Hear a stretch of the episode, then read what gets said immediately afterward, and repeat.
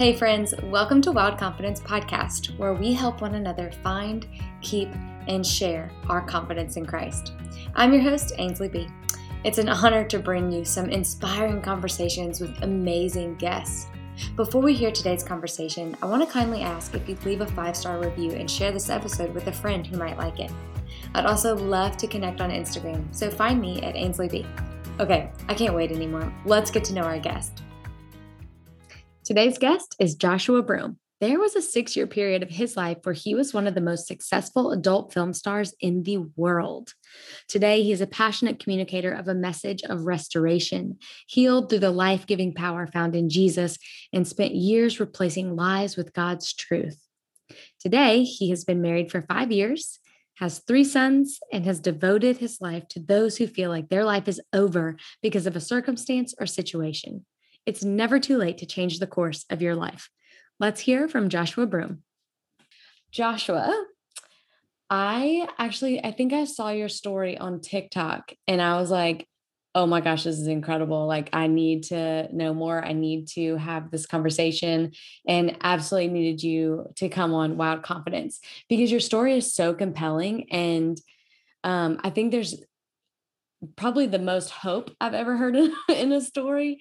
Absolutely. And you're just doing so much for the kingdom. So can you just tell us a little bit about your story for people yeah. who don't know? Because yeah, I, I, I love I love that you said that there was hope in our story because um I won't spoil it. I'll wait. I'll, I'll, let's just hang on to that. Okay. It'll, it'll, it'll produce a really neat um, bit of audio. But um, yeah, my story uh, in a nutshell, I started modeling when I was 14 or 15. I went to college to study theater.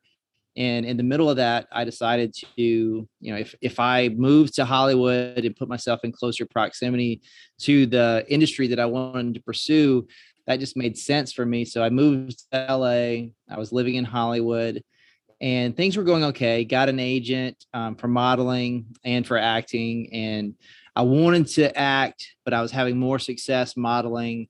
And in the process, just like most people that move out to LA, I had to get a secondary job to pay the bills. And I found myself working at this restaurant. And this restaurant is on Sunset Boulevard, um, going through the middle of Hollywood into West Hollywood. Um, it's, it's, called Saddle Ranch Chop House. There's like mechanical bull in the middle of it. It's been in a ton of movies, but it's just like a super chaotic place. It's like a really dope restaurant with good food. And then at 10 p.m., it turns into something else. um, so it's like if I went back there, which I would, um, you know, great food, great people, but at 10 o'clock, it turns into spring break. You know, it's it, it gets crazy. But I was working there, and while I was working there, I walked over to a table. I was waiting tables. I walked over to a table, and there were four girls sitting there and they asked me if I've ever been interested in acting and I was like absolutely that's why I'm here and I thought it was going to be you know they're going to re- introduce me to someone or maybe they were working on a project or they knew somebody or something but they actually were talking about pornography and I was just like I've seen it but I never considered like being in it or anything like that and they were like well if you want, we'll introduce you to our agent. And that, like, for some reason, like them saying, like, introduce us, like, introduce me to their agent, it it was familiar language. And for some reason, it made it less weird. Mm. And I said, sure, I'll, I'll meet with this guy. And I had like the, the, just like my preconception of what I was about to walk into was going to be like super sketchy, super weird but I walked into this very nice business complex, walked into this guy's office. You know, he's wearing a three three piece suit, you know, double Windsor tie, like English guy, like, you know, it looked very professional. And he asked me a few questions and he was like, How did you grow up? Um, what is it that you want to, you know, what is it that you want to do with your life? And why are you here in LA? And in retrospect, very uh, manipulative questions mm. in that um, you know I, I grew up with just a mom you know just so i grew up with my mom um, I, I want to act and i'm here to be famous and he was like okay great um, I think that um, there's not a ton of good looking guys in the industry and your your ability to, to act it would be advantageous for you because the industry is it's shifting to making all these like parodies of movies and like major films and you being able to act it allow yourself to you know be very successful. You'll be able to be the lead in these movies and this and that and you know you'll travel you'll make all this money so on and so on. And for me um i was really unsure of like who i was as a person. Um i grew up without a dad and growing up without a father and that being in so he lived in the same town that I lived in. So my mom got pregnant with me when she was 16 and me seeing this person who was my father but he was he he was never my dad. Mm. It was it was challenging because I literally saw him like get married, you know, have other kids, have a family and they had a very healthy family dynamic. Um like my mom is amazing. Like I, sure. I always want to say that my mom's amazing. Um, we did struggle financially, but I never went without anything I needed. But they were, you know, more financially secure. They they had the uh, you know the normal family dynamic, and it left me saying, you know, what's wrong with me? Why don't I have that? Why doesn't he want me? And that paired with a high achiever personality, that caused me to believe that I needed to prove my worth, and that um, those momentary accomplishments, whether they be through scholastics or sports or getting the gig or, or, or proving myself or, or whatever else, I believe those moments, they, they provided, you know, a, a band-aid on the wound that was in my heart. And that's the way I live my life. So I go to that moment where he's like, you can be famous, you can do that, you can do this. And knowing in my gut, it's a bad decision. Like, sure no one walks into that thinking, "Oh, this is a good thing." um, it, and it's just true. It's like I, I, my mom raised me better than that. I knew it wasn't a good thing. Um, I, at at the time, I probably wasn't thinking about it, but in reality, I had to know that that was going to compromise you know my credibility and my image regarding like being in the mainstream industry um and I was kind of seeing someone at the time. So I knew all those things were not good, but because of my lack of truly believing in myself, I I found myself thinking, well, maybe this is close as I'm going to get to becoming the person that I want to be. Or maybe this is close as I'm going to mm. get to obtaining the life or the the level of accolades or achievements that I want to pursue. So I said yes to his offer to do a film.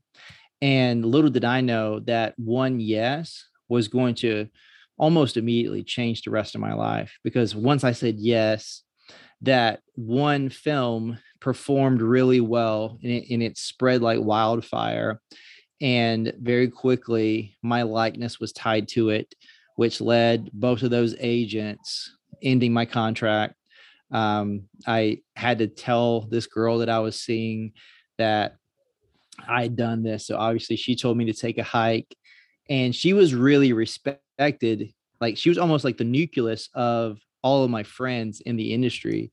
Um, she was a very successful um, hip hop dancer and she had been in like several music videos and she was, um, you know, she was actually from uh, somewhat from like the same area I was from. And um, very respected. So the fact that I I hurt that person, um, so that that caused this weird, um, it's just weird tension like with all of my friends, and then my mom found out, and then like when my mom found out, it was like the most awkward, um, shameful conversation that maybe I've ever had because um, she's like, so I heard from this person that that you were doing this. Is that true?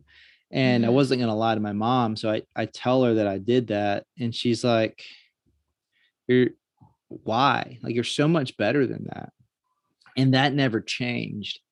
But I believed that this mistake had, had essentially defined the rest of my life. So that one scene turned into me doing a thousand movies and me being in the industry for six years and being nominated for 18 different awards. Uh, I got nominated for Best Male Performer three times, and I won it in 2012. And along the way, you know, I, I believed that, you know, traveling all over the world um, would make me happy. I went to everywhere I ever wanted to go. It didn't work. Um, I'm very, like, I'm very goal driven, very like statistics driven, like just data driven. And once I eclipsed a million dollars of earnings, I thought, like, okay, like once I eclipse that, you know, I'll feel validated. It didn't work. And then I thought, okay, well, if I win the, I if I win male performer of the year, like I, I, I could say I'm the best. I'll feel good about myself. And I, when I won the award, it was kind of like the straw that broke, you know, the camel's back in that I put so much value in winning that award and thinking that it was going to make me feel in a way that I had so much like expectations regarding that that award when I won it I fell apart because it didn't work. Like the money didn't work, the mm. travel didn't work, success didn't work. And there's just this this massive hole like in my heart that when it didn't fill it, it the depression that was slowly escalating amplified in a in a in a way where I started asking myself, well, if this is the rest of my life, maybe maybe I just don't want to live and I started seriously contemplating like how I would take my life. And I I did I did one last scene and then I had the check and like, like I'm like, okay, I'll, I'll deposit this check and then I'm gonna, you know, do do something to just make this pain go away. And I walk into the bank and I go to deposit this check and normally I would throw it in the ATM because on the memo of the check it said the title of the movie or or whatever the production company was, which is which was always vulgar. And mm. I didn't want to face that music. So I didn't want to have an interaction with a teller and then know what I was being compensated for.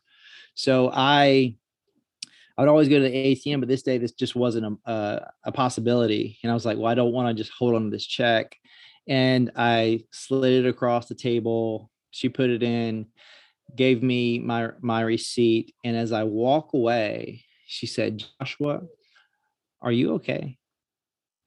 What? Joshua. Yeah, she's like, "Joshua, is there something I can do for you?" And that was so powerful for me because along the way, I had slowly disconnected myself from all of my friends, all of my family. I'd stopped talking to my mom. I stopped talking to my brother because of I had so much shame that I was like, what value can I have? Mm. It's really like I I think even more so, anyone living life like in sin, I, I would find it really hard to look like look at the people in the eye that mm-hmm. truly know you and truly love you and them say, You're better than that why are you doing this? I love you, but you're better than that. And that was always my mom. Like my mom was like, I love you to pieces, but you're better than that. You're better than that. So I, I couldn't face, I couldn't face that accountability. So I pushed her away and I lied to myself and mm. told mm. myself that it was because I was ashamed. But reality is I just didn't want to feel that conviction. Mm. And so after like at that situation at the bank when I heard my name, it had been over a year since I heard anyone say my name because in that industry everyone goes by pseudonyms. So I was going by a fictitious name that oh. I allowed my barber, the the people at the gym that I went to, um, everyone that I interacted with on a daily basis called me by that stage name because Joshua had just faded away and didn't really exist. And like in that moment she spoke my name um, which is awesome if like joshua means god saves and um and i heard it and just like i like what i felt was conviction like immediately thought like it immediately like shattered the numbness of like this fictitious life that i'd built you know on on lies and shame and um, I was like, man, I, I, I need to call my mom, you know, because I, I felt, I just knew like all she wanted to know was that I was okay and I was robbing her of that. And I just felt so horrible about that. And I, I called my mom and then after, you know, a lot of tears and uh, a lot of conviction, I, I just picked up the phone and I called my agent and I was like, I quit. I was in a contract with a production company. I quit. Uh, I called my PR person and put out a press release and I quit. And um, you know that that that process was in like 2012, in, like beginning in 2013 when when all of that happened. And um, it's like ran home, ran home to my mom. And I, I wish that the story would have escalated and like uh, that happens and then my life was awesome but it was two years of just like it was terrible for two years because from the outside looking in i was like if if if not the most famous like one of the most famous like adult film stars in the world and you're seeing wow. me work at a gym i so i was working at a gym and i was working at whole foods like and it's like just like trying to be like I just wanted to be a normal person. Yeah. Um, I didn't want to like, but like literally day one, aren't you that? Are, wait, aren't you? You're that. You're that guy, aren't you?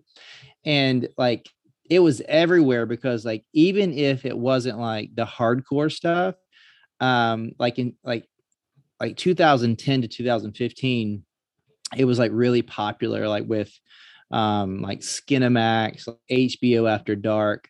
So there were there were these essentially these like very like provocative romance movies that were, you know, terrible acting, terrible production quality. And it was like basically like like pornography, but it but it wasn't like it wasn't hardcore pornography, but it was just like very like sleazy stuff. But it would come on after dark, um, which that doesn't happen anymore. You know, it just comes on at any time. Yeah. But like so that was everywhere. So I was I was in like 50 of those. So and then it was just everywhere. So I couldn't run from it. And then for two years, just like constantly looking over my shoulder, it's like, you know, I would lie and say, you know, I'm I was in LA just doing whatever, and then I would get found out. And I was I was actually so ashamed about everything about my life. I was making up stories about my dad like I would say he was like somewhere else or say that he was dead. I just like I was so ashamed that the truth was that he lived in the same town and just like in in my eyes like he just didn't want me. Right. And um so that that went on for 2 years, but in in the middle of that I'm working at a gym and it's like whatever I do like I'm going to win because like my my mom instilled in me like great work ethic and it's just like my personality it's like whatever i'm doing for good or for bad i'm going to give it my all. And just really grew quickly in the the health and fitness space and went from you know like cleaning bathrooms and you know like cleaning up parking lots and and coaching the classes that no one wanted to coach to being in management in about a 2 year period. And it, while i was in management this girl walks in the gym and I ask her out on a date and she says no, but she's like, okay, we can go for a run. And we go on this run. And um, on this run, I'm like, I'm just so tired of lying to people and getting found out. And you know, I would I would see someone, then they would find they would find out about my past, and I and I and I withheld that truth from them, and um, which was hurtful. And um, just that happened over and over and over again with friendships, with jobs, with opportunities, with girls and i was just so sick of it. So i was just like i'm just going to tell her and you know let the cards fall wherever they may. I'm just like mm-hmm. so tired of like carrying this lie with me all the time. So it's just like i'm just going to tell you. That way you know and you can respond accordingly. So i tell her and she's just like you know deer in headlights. Like i can't believe i heard what i just heard because you know i just thought i was going on a run with this guy that you know yeah. i thought was cute or whatever and um, and then she looks at me and says, "Well, I want you to know that a person's not defined by the worst thing they've ever done, and they're not defined by the greatest thing they'll ever accomplish. I believe that God defines who a person is." I just got chills. And, yeah, and it's and then she says, "Like, do you know who God is?" And I was like, you know, I, I put on my first date mask in that, like, I believed, you know, since I didn't know who I was, I just wanted to be whoever the person sitting across from me wanted me to be so that they would like me because I had no clue who I was.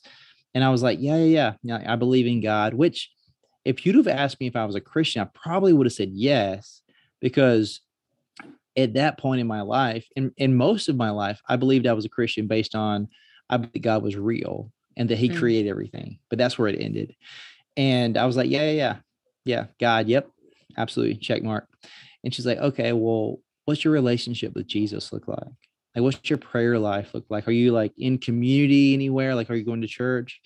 And I was like, I mean, she might have well been speaking another language to me at yeah. that time. I was like, I don't, I don't know the answers to your question. I, I guess no, I guess.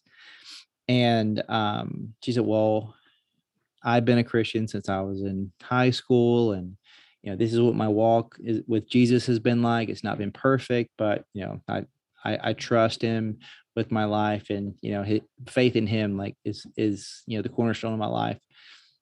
And then she's like, "Well, what kind of food do you like? What you know, what's your family like?" And I was just like, "You you don't want me to leave?"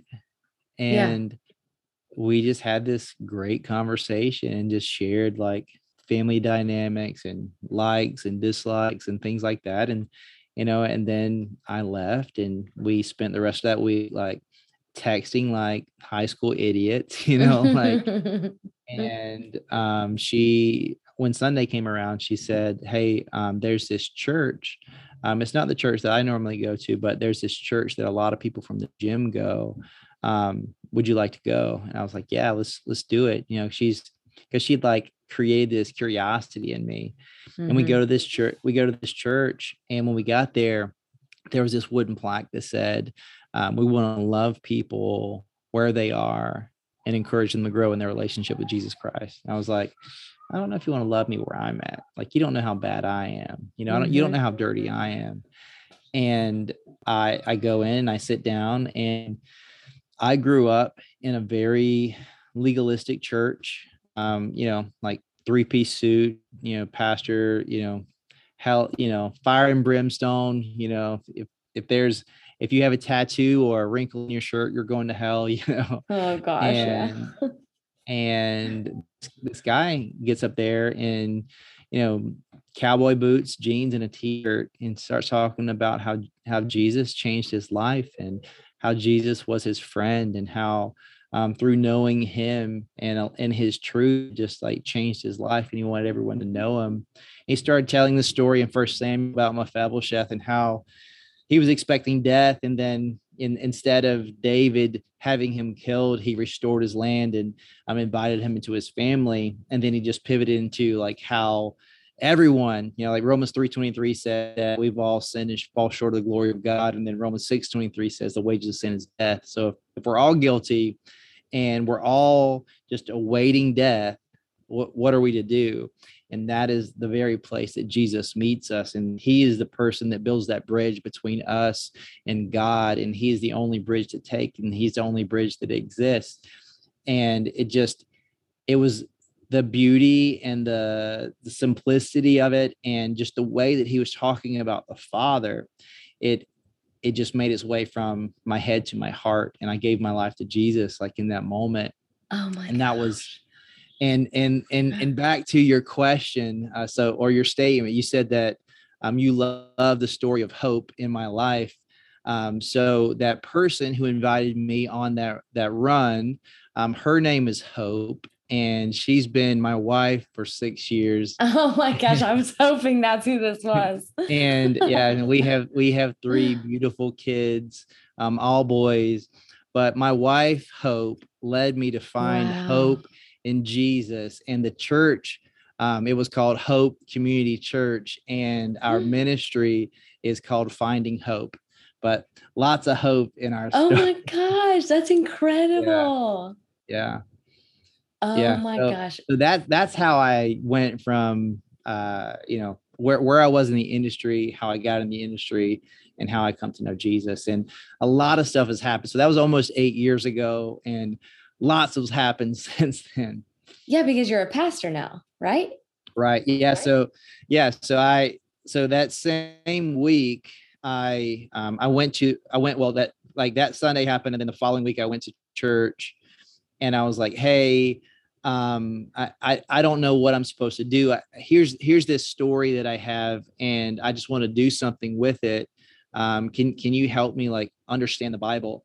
And I was supposed to meet with this person. Um, his name's Andrew Yates, and he was just he's he was supposed to just show me you know here is um, just basic context understanding how to read the bible just you know interpret uh, observation interpretation application like this is this mm. is how you can read the bible so you can better understand it and that was it was supposed to be for 30 minutes and that's what we had planned on and decided on instead that 30 minutes turned into three hours and that three hours turned into four years where he mentored me and i, I interned underneath him and in the process, I, I went to Liberty University and studied Christian ministries with a focus on um, biblical theology. And uh, I'm in the process of pursuing um, a master's in theology now. But yeah, so I, I, I went from that, and then in the process, I had the opportunity to go to a radio station and share my testimony for the first time to someone outside of you know just people standing in front of me, uh, you know, in an in an office or, or one-on-one conversation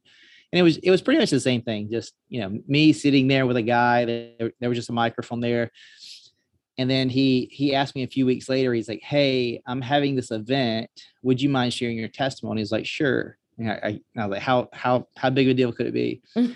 and what I didn't know is that it was the fundraiser for his radio station for the entire year. So massive event, tons of people there. Huge. So for me, I even though you know salvation is instantaneous sanctification is a process and in my process yeah. i still had this belief of needing to be affirmed needing to prove myself in some capacity because now it wasn't i wasn't needing to earn my worth it was i believed that i had to prove that like i was i was more saved than i was not because mm. like people would hear my story and they'd be like oh my gosh like are you sure you're a Christian? You know, and I was going to, I was going to prepare like I'm someone it's like if you give me something to read, I can regurgitate it like that. Like because it was just like theater background and like mm-hmm. and that was just how I was wired to communicate.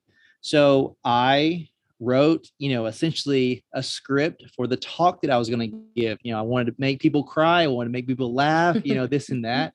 And I had this script that I was going to read and I get up there and I'm so nervous. And then I step up to the microphone, and before I start reading, I just felt like so overwhelmed. And I heard God speak to me, say, Son, I love you. And I realized like there's nothing to prove. There's nothing that I could ever do to make him love me anymore. And there's nothing I could ever do to make him love me any less. Like mm-hmm. he loves me because I'm his. He doesn't love me because of what I do or what I don't do. And I I put the paper down. I told my testimony in about three minutes and I shared the gospel for the rest of the time. And I was like, it was probably terrible, you know, like it probably wasn't very good. I probably misspoke on a lot of things, but like I I I left feeling like, gosh, there's nothing else I want to do with my life. And like from that moment, um, so at that moment, you know, that was five, five or six years ago.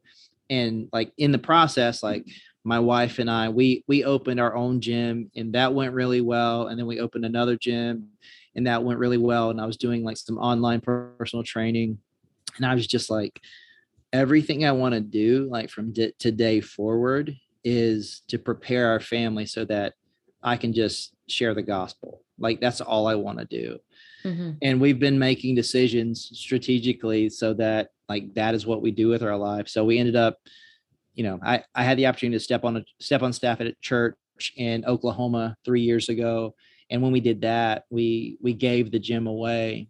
And um yeah, and that and that's kind of been my story. Like the like the last three years has been, you know, hundred percent like me, me pastoring and ministering and traveling and talking and and, and doing um, stuff and meeting cool people like you and just in just telling my story and and sharing the gospel with as many people as will listen it's literally like I'm on the edge of my seat, which I already knew was going to happen, but it, it's so true that your story is so life changing because it's also not that long ago. Right. You yeah, know, like this. Like, yeah, like less than a decade. Yeah. Less than a decade. And to see this radical life change, it's so like indic or so, I don't know, reflecting of the disciples and how like some of them literally just dropped everything and followed him. And that's yeah. truly kind of what you did is you like canceled everything and made an adjustment. And maybe that wasn't like, you know, you still had those two years of working yeah, in that gym I mean, and everything, but yeah, I mean, much I, like that. Yeah, it's like I, I can relate a lot with both like Paul and Peter in that like Paul, like, you know, it's like, gosh, how like you did you did all this porn like how can you like go around sharing the gospel? And it's like people will like share with me it's like here's like do you like fall under these qualifications like for a pastor in like first timothy? And i'm like do you know who wrote first timothy? He murdered christians. I've not yeah. killed one person not one not one person. Yes. And and and then and then it's like if you look at the if you look at peter's life like you're talking about like he has this interaction with jesus where you know jesus like who are you? It's like i'm a fisherman. He's like no you're a fisher of men. Mm-hmm. and then and then jesus asked peter who am i? He says you're you know you're the messiah you're the son of god. He's like great. You're going to be the rock. You're going to be the og rock. You know he was a rock before the rock was a rock. And um you know i'm going to build my church upon you. And then uh, he calls him, you know, and and then they have this interaction where he calls Peter Satan, you know, like Peter, eh, Jesus was saying that he was going to lay down his life, and you know, he's like, he's like, no way, and then he says, "Get behind me, Satan." So literally calls Peter Satan, and you think, how could it get any worse? The Creator of all things calls you Satan. No, it gets worse. He denies him three times. Once, um, you know, Scripture says that you know they they were in in close enough distance where there were uh, in eye contact with one another. And then Jesus has this interaction with Peter Do you love me? Do you love me? Do you love me? And then you go from Peter, that was, you know, a fisherman to he was called. He saw Jesus do all these miraculous things. He still denied him. Jesus met him. And then you have Acts 3, where Peter's preaching the sermon to a Jewish audience, him being Jewish, saying, how could you deny Jesus? you had him crucified. And he's preaching with such zeal and such passion because he's like, hey, I know because I denied Jesus. I had had I had Jesus crucified. Yeah. Like my sin put him on the cross too.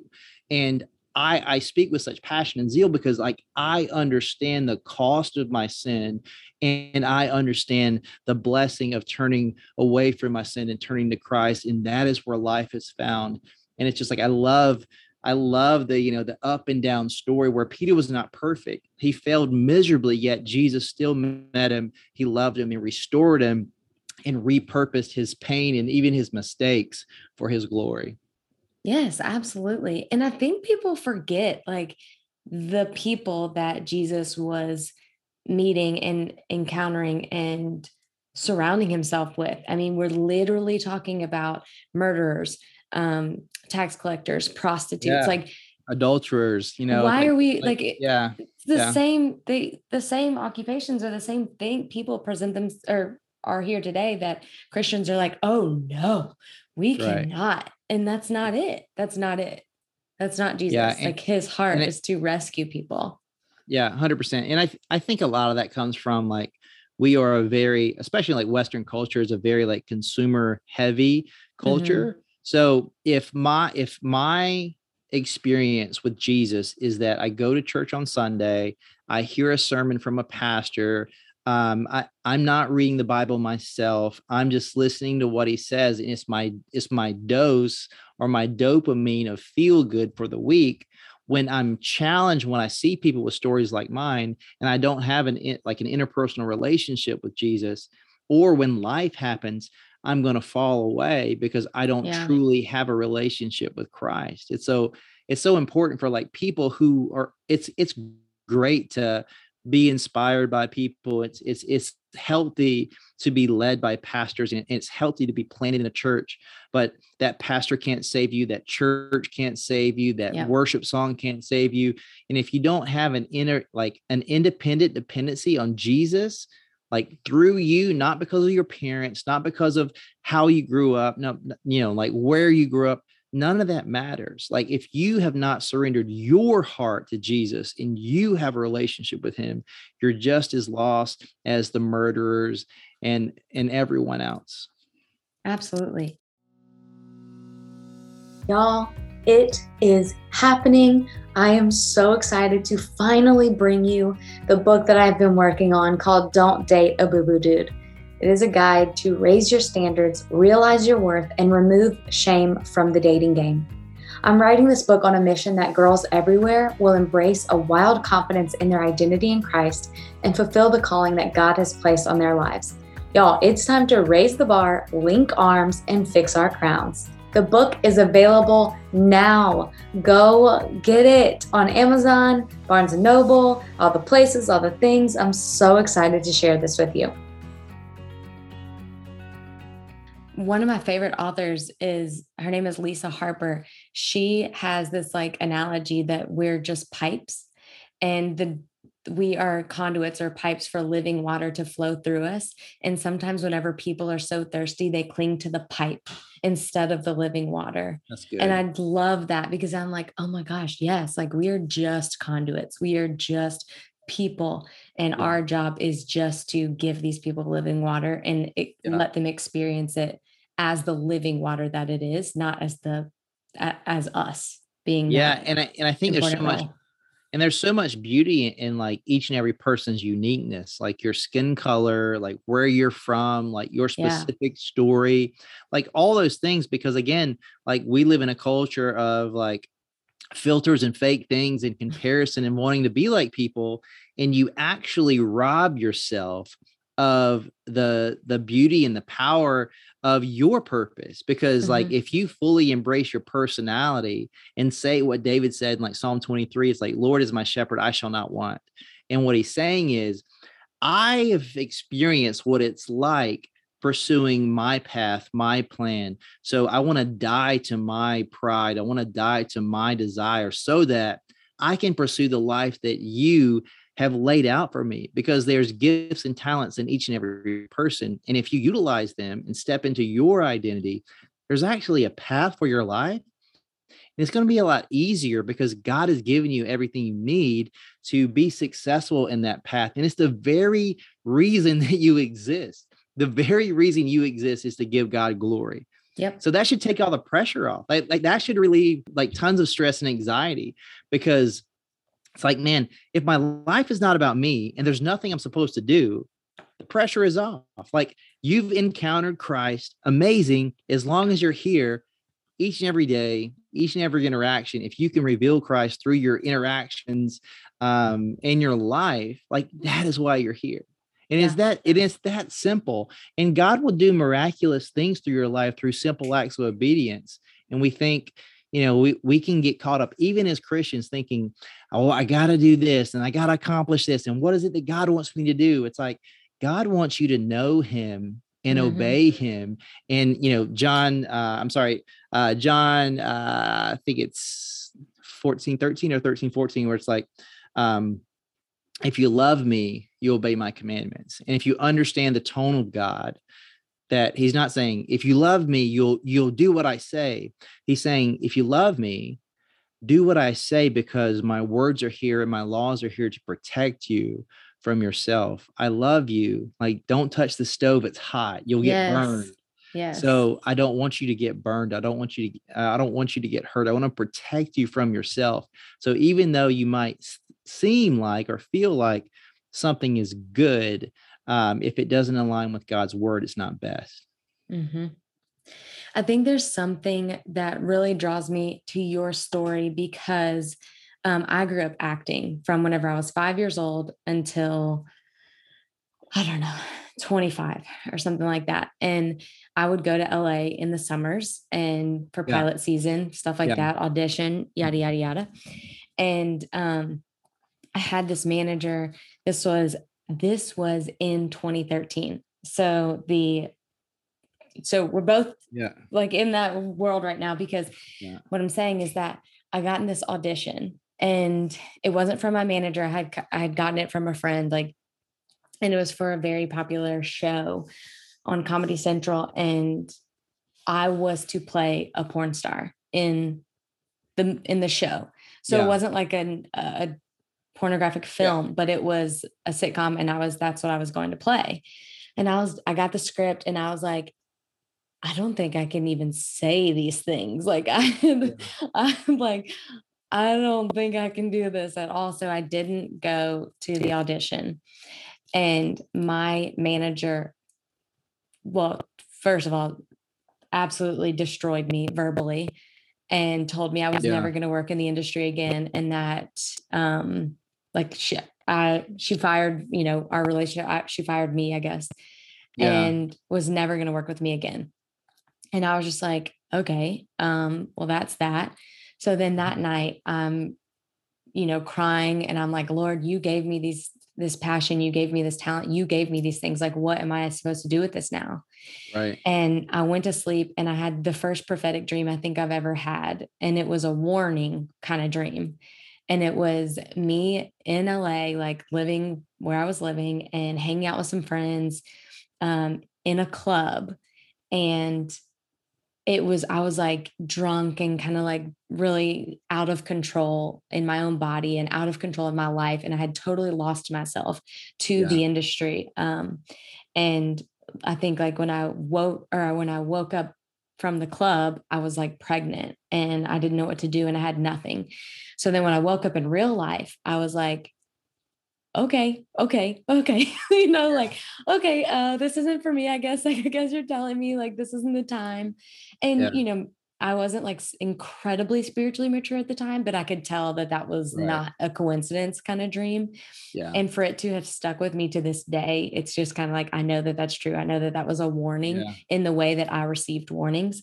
So whenever I'm thinking back on my story, I always think, um, wow, really, I'll, sometimes a part of me always wonders, like, what if I would have just stayed and figured it and, you know, right then stayed acting but the other part of me is like no he's he's still redeemed my my story my passion and you know i'm speaking and teaching and, and um, that's how i express that yeah that background of acting yeah. and how how much I love it. But then I'm hearing your story and what I love about your story is that it was it is also redeemed. And 100%. even if I would have stayed, it kind of almost answers that question for me, you know, like would I have been okay? Yes. Yeah.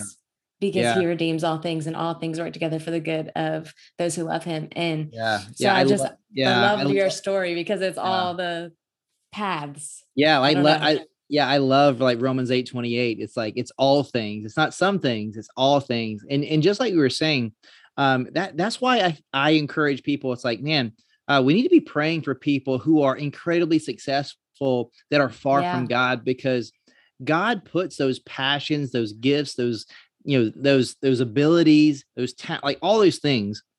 Like God creates everyone like that, and as they progress, like for me, it was you know like communicating at a very early age to like theater to like improv to mm-hmm. like even within the, the, the adult film industry like getting to act every single day like even though it was for a horrific thing um that i'm i'm you know by no means proud of like it, along the way like god was sharpening my craft so sure. even in that it's like and then my my under you know i start coaching it's like my ability to to lead leaders and communicate regarding you know leading a, a, large group of people and then like understanding it's like there's just something about you know it the way that communicate like if i want someone to know something i want someone to feel something and then i want someone to take or a group of people to take that knowledge and those emotions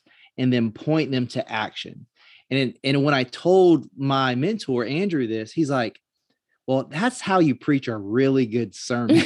like I was like, really? And it's it's so funny. It's like, um, you know, when when I preach, there's a lot of things that I used along the way to your point where um, yeah, like God has redeemed and repurposed passions that I've all I've always had, but now they're pointed in the right direction. So yeah. I can amplify him, not amplify myself. Yeah. Oh, yeah. That's so good.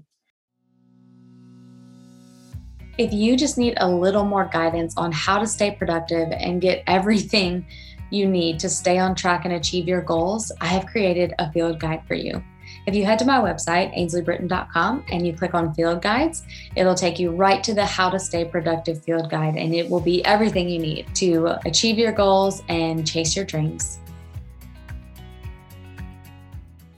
So if you could tell one thing to your younger self, what would that be? That you're good enough.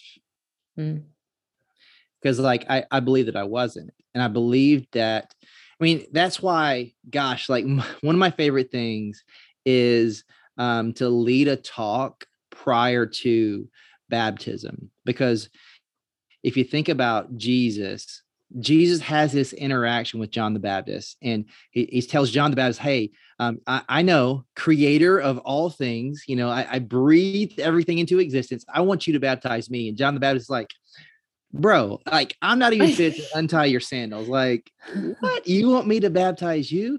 Uh, and but he does it out of obedience, and Jesus gets baptized, and we hear um, for one of the few times in Scripture the audible voice of God and God says, This is my son who I am well pleased. And I let people know when you do small acts of obedience, because ba- baptism doesn't save you, it's it's a symbolism of an internal decision and it's an outward expression. And when you outwardly express through small acts of obedience, you know, that you are dying to yourself and you are giving your life to Christ. God's looking at you and he's saying, Sister, I'm proud of you. Daughter, mm-hmm. I'm proud of you. Son, I'm proud of you because that is the thing that I desperately wanted to hear my entire life. And it's not the big things, it's the small things. And God is looking at you saying, I'm so proud of you. And yeah, it's like yeah. that is the thing that I needed to hear. And I and I love sharing that with people. I love that too. I love everything that you're doing. Uh, please tell me there's a book coming in the future. If not, yes, so already. At, yeah. So um, I have a literary agent, and we yes. uh, we we like the the proposal should be done within. I said July 1st, but like I I've been traveling a ton.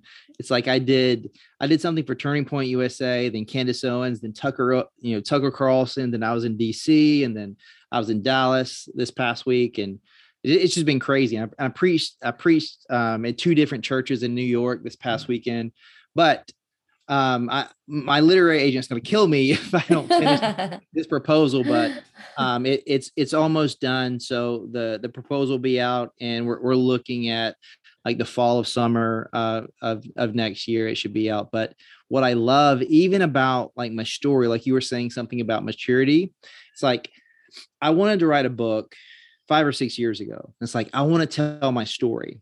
Yeah. And as I matured, I I the desire to tell my story lessened and my desire to share God's story amplified. And so the story is not necessarily about my life, um, start to finish, um, or like you know, then to now. Um, it's more so it, it's it's seven lessons of um, a secular truth, right? What the world says is a good thing, my experience with that thing, and then a practical and spiritual application, like takeaway of, you know, this is this is what the world says is good. This is what God says is his best. This is my story regarding that thing, and then here's a takeaway from that. But so it's it's uh it's it's kind of based on like my podcast is counterfeit culture and um you know yes I don't I don't want to say that's the title of the book because who knows, but um, that that's kind of like the, the the working title. So counterfeit culture, just um, you know, like Romans 12, 2, where it's like, don't be conformed by the world, but be transformed by the renewing of your mind. So that's that's kind of the book in a nutshell. I love and, it. Yeah. Yeah. And so I'm excited about that. And like probably like even more excited about the stuff that happened in DC about two weeks ago. So I'm like fighting for legislation. Um, so legislation, so there's one piece of legislation, the Earn It Act, and that's regarding um, uh, really clear and more um, more realistic boundaries for age verification. So because right now anyone can go, anyone can consume um, pornography so easily. Like 61% yeah. of all first time pornography consumption happens by accident. So through oh, putting oh, wow. some kind of legitimate age verification to get access to any kind of sexually explicit site. Um, so that's the Earn It Act that's going to Congress um, this fall. So that it has a really good chance of passing. And wow. then the second thing is the SISEA Act. And the SISEA Act is really like, gosh, it would just be a God dream for me because part of it is you have the ability to revoke consent. So, meaning that if I revoke my consent, um, I theoretically I could, upon it, I could have a judge take down every single one of my movies. Yeah. And because I mean, the, in the in the reason that's available, because so when I signed a contract to do this stuff, you're paid a one-time fee. So there's right. no royalties in pornography. So okay. like for example, there was something that I did 13 years ago that I was paid less than a thousand dollars for that's 13 years later still being monetized and has been being monetized since. Yeah. Um, so it's through like, hey, I don't want that to be there. That's obscene. It's been 13 years since, you know, I was compensated for it. I don't want compensation. I just want it down. It's negatively impacting my life. And like w- we believe that this act, like with that, it, you know, y- you would have the ability to get stuff taken down without having to try to buy your rights because the, the contracts were garbage anyway. But um, that that's something that that's like a god dream. And that and the the consent um, that that legislation uh, it went to Congress two years ago, and there were some problems with it, and it didn't pass. But like that, that is like my big hope. But I think the age verification is so important because it protects children. So, um, as a dad of, of three boys and just someone who like desperately wants to protect people from, experiencing that and just understands how dark it is. And yeah. also, it's like, man, if if my life can be a vessel of protection or blessing for someone else, then every single one of my efforts is worth it. Yes, absolutely. I'm so excited about all the things that you're doing and following along for sure. Where can other people follow you on social media and your website and all of that? Yeah, so um, all of my social media is I am Joshua Broome, and my website is Joshua Broome dot me so broom like the most arbitrary like cleaning device ever but just add an e on the end. But yeah so my website joshua Broom with an e dot me. Yeah. And then your podcast is counterfeit culture yeah counterfeit culture so that's on the um so edify app edify.app produces that so it's a it's a sector of the christian post but edify.app um, produces it and you can find that podcast everywhere that you can consume podcasts anywhere. Amazing. Thank you so much for sharing your story with us. Oh, it, it was my it was my pleasure. It was fun. Hey, thanks so much for hanging out today. I pray that you're able to see yourself how the Lord sees you, so you can hold your head a little higher and shine your confidence a little brighter. I would so appreciate if you would leave a review, subscribe, and share this with a friend. And of course, I want to stay connected with you. Find me on Instagram at AinsleyB, and my website is ainsleybritain.com. See y'all later.